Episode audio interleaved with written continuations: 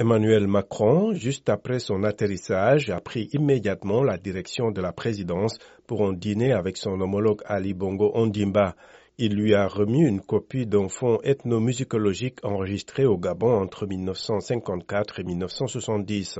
Le dirigeant français participe aujourd'hui à un sommet sur la préservation des forêts du bassin du Congo co-organisé par la France et le Gabon en présence d'une dizaine de chefs d'État et de gouvernement de la région.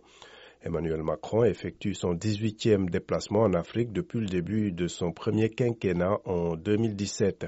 Il s'agit de la première visite d'un président français au Gabon depuis celle de Nicolas Sarkozy en 2010. Le chef de l'État français se rendra ensuite en Angola, au Congo et en République démocratique du Congo jusqu'à samedi soir avant un retour dimanche matin à Paris.